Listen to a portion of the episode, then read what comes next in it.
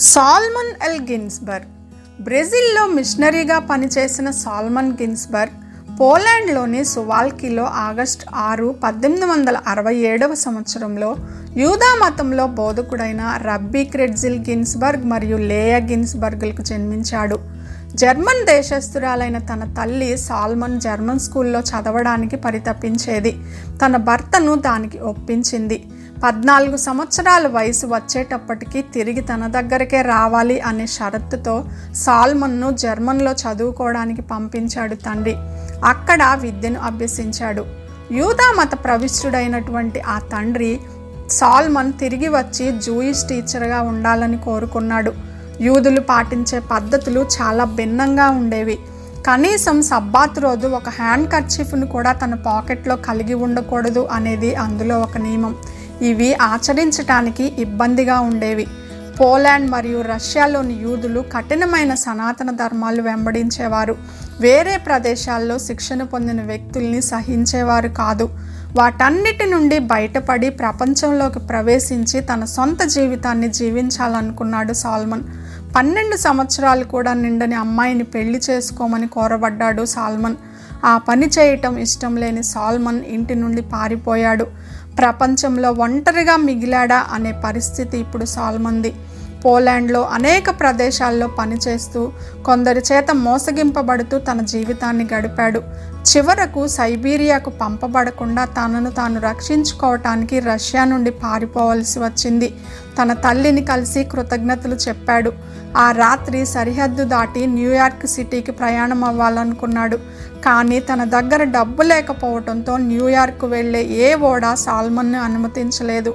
ఎన్నో బాధలు అనుభవించిన తరువాత చివరకు పద్దెనిమిది వందల ఎనభై రెండవ సంవత్సరంలో లండన్ చేరుకున్నాడు. అక్కడ తన మేనమామను కలవటం తటస్థించింది.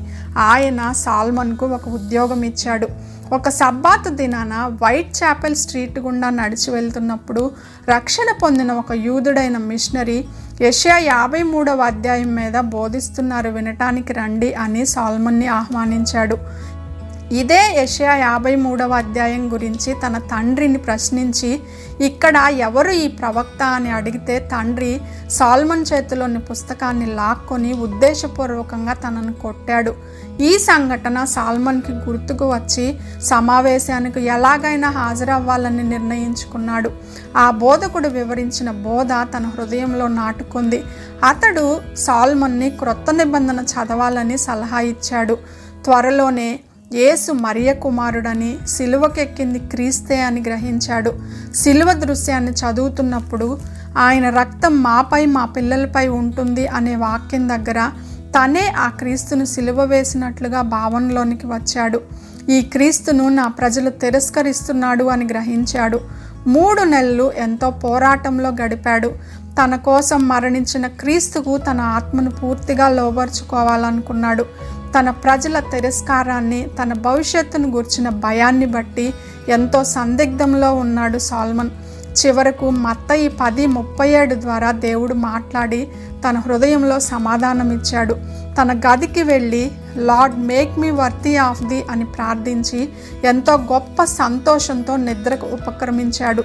మిస్టర్ విల్కిన్సన్ గారికి తన రక్షణ సాక్ష్యాన్ని గురించి చెప్పాడు. ఒక దినాన తన బంధువులకు ఈ సాక్ష్యాన్ని వివరించాలని కోరుకొని తన మామని మరికొందరిని ఆహ్వానించాడు. వారు ఎంతో ఆగ్రహంతో లేచి వెళ్ళిపోయారు. సాల్మన్ రాత్రి ఇంటికి చేరేసరికి శాపనార్థాలతో చీపుర్లతో వేడి నీటితో సిద్ధంగా ఉన్నారు. ఎంతో అవమానపరిచి కొట్టి ఇంటి నుంచి తరిమేశారు. కొన్ని రోజులు ఎంత తక్కువగా తినగలడో అంత తక్కువగా తిన్నాడు. ఉద్యోగం కోసం ప్రయత్నిస్తే తన పరిచయస్తులందరూ యూదులే కాబట్టి పనివ్వడానికి నిరాకరించారు. తరువాత మైల్డ్ మే మిషన్లో రెవరెండ్ జాన్ విల్కిన్సన్ ద్వారా బాప్తిస్మం తీసుకున్నాడు. మిస్టర్ మ్యాక్లూర్ దగ్గర ఆర్ట్ పెయింటింగ్ నేర్చుకున్నాడు. ఇది బ్రెజిల్లో సేవలో ఎంతో సహకరించింది. మిస్టర్ బడేనా గారి క్రింద మెన్స్ బైబిల్ క్లాస్కు హాజరవుతూ ఆత్మలు సంపాదించేవాడు. తన ప్రజలైన యూదులకు సువార్త ప్రకటనలో ఒకసారి ఎన్నో గాయాలు పొంది చెత్తకొప్పలో వేయబడ్డాడు. లండన్లోని హ్యార్లీ కాలేజీలో వాక్యాన్ని వివరించే విధానాన్ని నేర్చుకున్నాడు. తరువాత క్లిఫ్ కాలేజీకి పంపబడ్డాడు. ఆ తరువాత ఐరోపా నుండి లండన్కు బానిసలుగా తీసుకురాబడుతున్న అమ్మాయిలకు లండన్లో ఏం జరుగుతుందో అని చెప్పడానికి ఐరోపా నుండి వస్తున్న స్మగ్లింగ్ బోట్స్ దగ్గర చేరుకున్నాడు. దీనిని వైట్ స్లేవరీ అనేవారు. ఆ అమ్మాయిలు లండన్లోని వంచకులకు వివాహం చేయబడేవారు. ఇలా జరుగుతుందని ఆ అమ్మాయిలకి వివరించినప్పటికీ కొంతమంది అంగీకరించేవారు కొంతమంది అంగీకరించేవారు కాదు. ఒక దినాన డాక్టర్ హ్యారీ గిన్నిస్ సాల్మన్ను బ్రెజిల్కు మిషనరీగా వెళ్ళాలని ప్రతిపాదించాడు. ఆ ప్రతిపాదనను సాల్మన్ అంగీకరించాడు. లండన్ నుండి జనవరి ఇరవై ఒకటి పద్దెనిమిది వందల తొంభైన మిషనరీగా బయలుదేరాడు. ఫిబ్రవరి రెండవ తేదీ పద్దెనిమిది వందల తొంభైన పోర్చుగల్లోని ఒపోటోకు చేరుకొని సెనారో ఫెర్నాండెస్ బ్రాగా దగ్గర కొన్ని నెలలు ఉన్నాడు. ఈ ఇంటిలోనే ఉండి వీలైనంత త్వరగా పోర్చుగీసు భాష నేర్చుకోవాలని రోజుకు వంద పదాలు నేర్చుకోవాలని కంకణం కట్టుకున్నాడు. మొదటి నెలలోనే పోర్చుగీసు భాషలో ఒక కరపత్రాన్ని సిద్ధం చేశాడు. దాదాపు మూడు వేల కరపత్రాలను పోర్చుగీసు వారికి అమ్మగలిగాడు. తరువాత the religious of rags bones and flora అనే పేరుతో రెండవ కరపత్రాన్ని రాశాడు.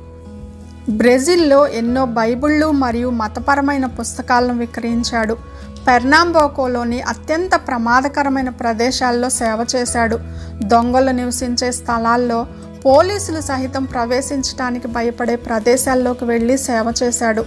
అలాంటి సేవలో మారు మనసు పొందిన హెర్కిలాను రానున్న దినాల్లో గంభీరమైన క్రైస్తవుడిగా మారాడు. ఈయన చేసిన సాహిత్య సేవ ద్వారా బ్రెజిల్లోని ఏడు వందల యాభై జైళ్ళకు బైబిళ్ళు పాఠ్య పుస్తకాలు ఇతరమైన సాహిత్యం అందింపబడుతుంది. తద్వారా ఖైదీల ప్రవర్తనలో పెనుమార్పు చోటు చేసుకుందని అధికారులు అన్నారు. ఈ ఖైదీలలో మారు మనసు పొందిన ఒక ఖైదీ తన మార్పును బంధువులకు చెప్పడానికి మూడు వందల మైళ్ళ దూరం నడిచి వెళ్ళాడు. పద్దెనిమిది వందల తొంభై ఒకటిలో సాల్మన్ గిన్స్బర్గ్ బాప్తిస్ట్ మిషన్లో చేరినప్పుడు కేవలం రెండు అభివృద్ధి చెందుతున్న చర్చిలు కొన్ని చిన్న చిన్న చర్చిలు మరియు అవుట్ స్టేషన్స్ మాత్రమే ఉండేవి. పంతొమ్మిది వందల ఇరవై నాటికి చర్చిల సంఖ్య ఎనిమిది వందల ఇరవైకి చేరుకుంది. హాజరవుతున్న వారి సంఖ్య ఇరవై వేల నూట యాభై ఐదుకు చేరుకుంది. అరవై ఆరు మందిని చంపిన ఒక బందిపోటు దొంగల ముఖ్య అధికారి అయినటువంటి వాడు మారాడు. వీరి పరిచర్య కారణంగా బ్రెజిల్లో వారానికి సగటున ఒక క్రొత్త చర్చిని నిర్వహిస్తుంటారు.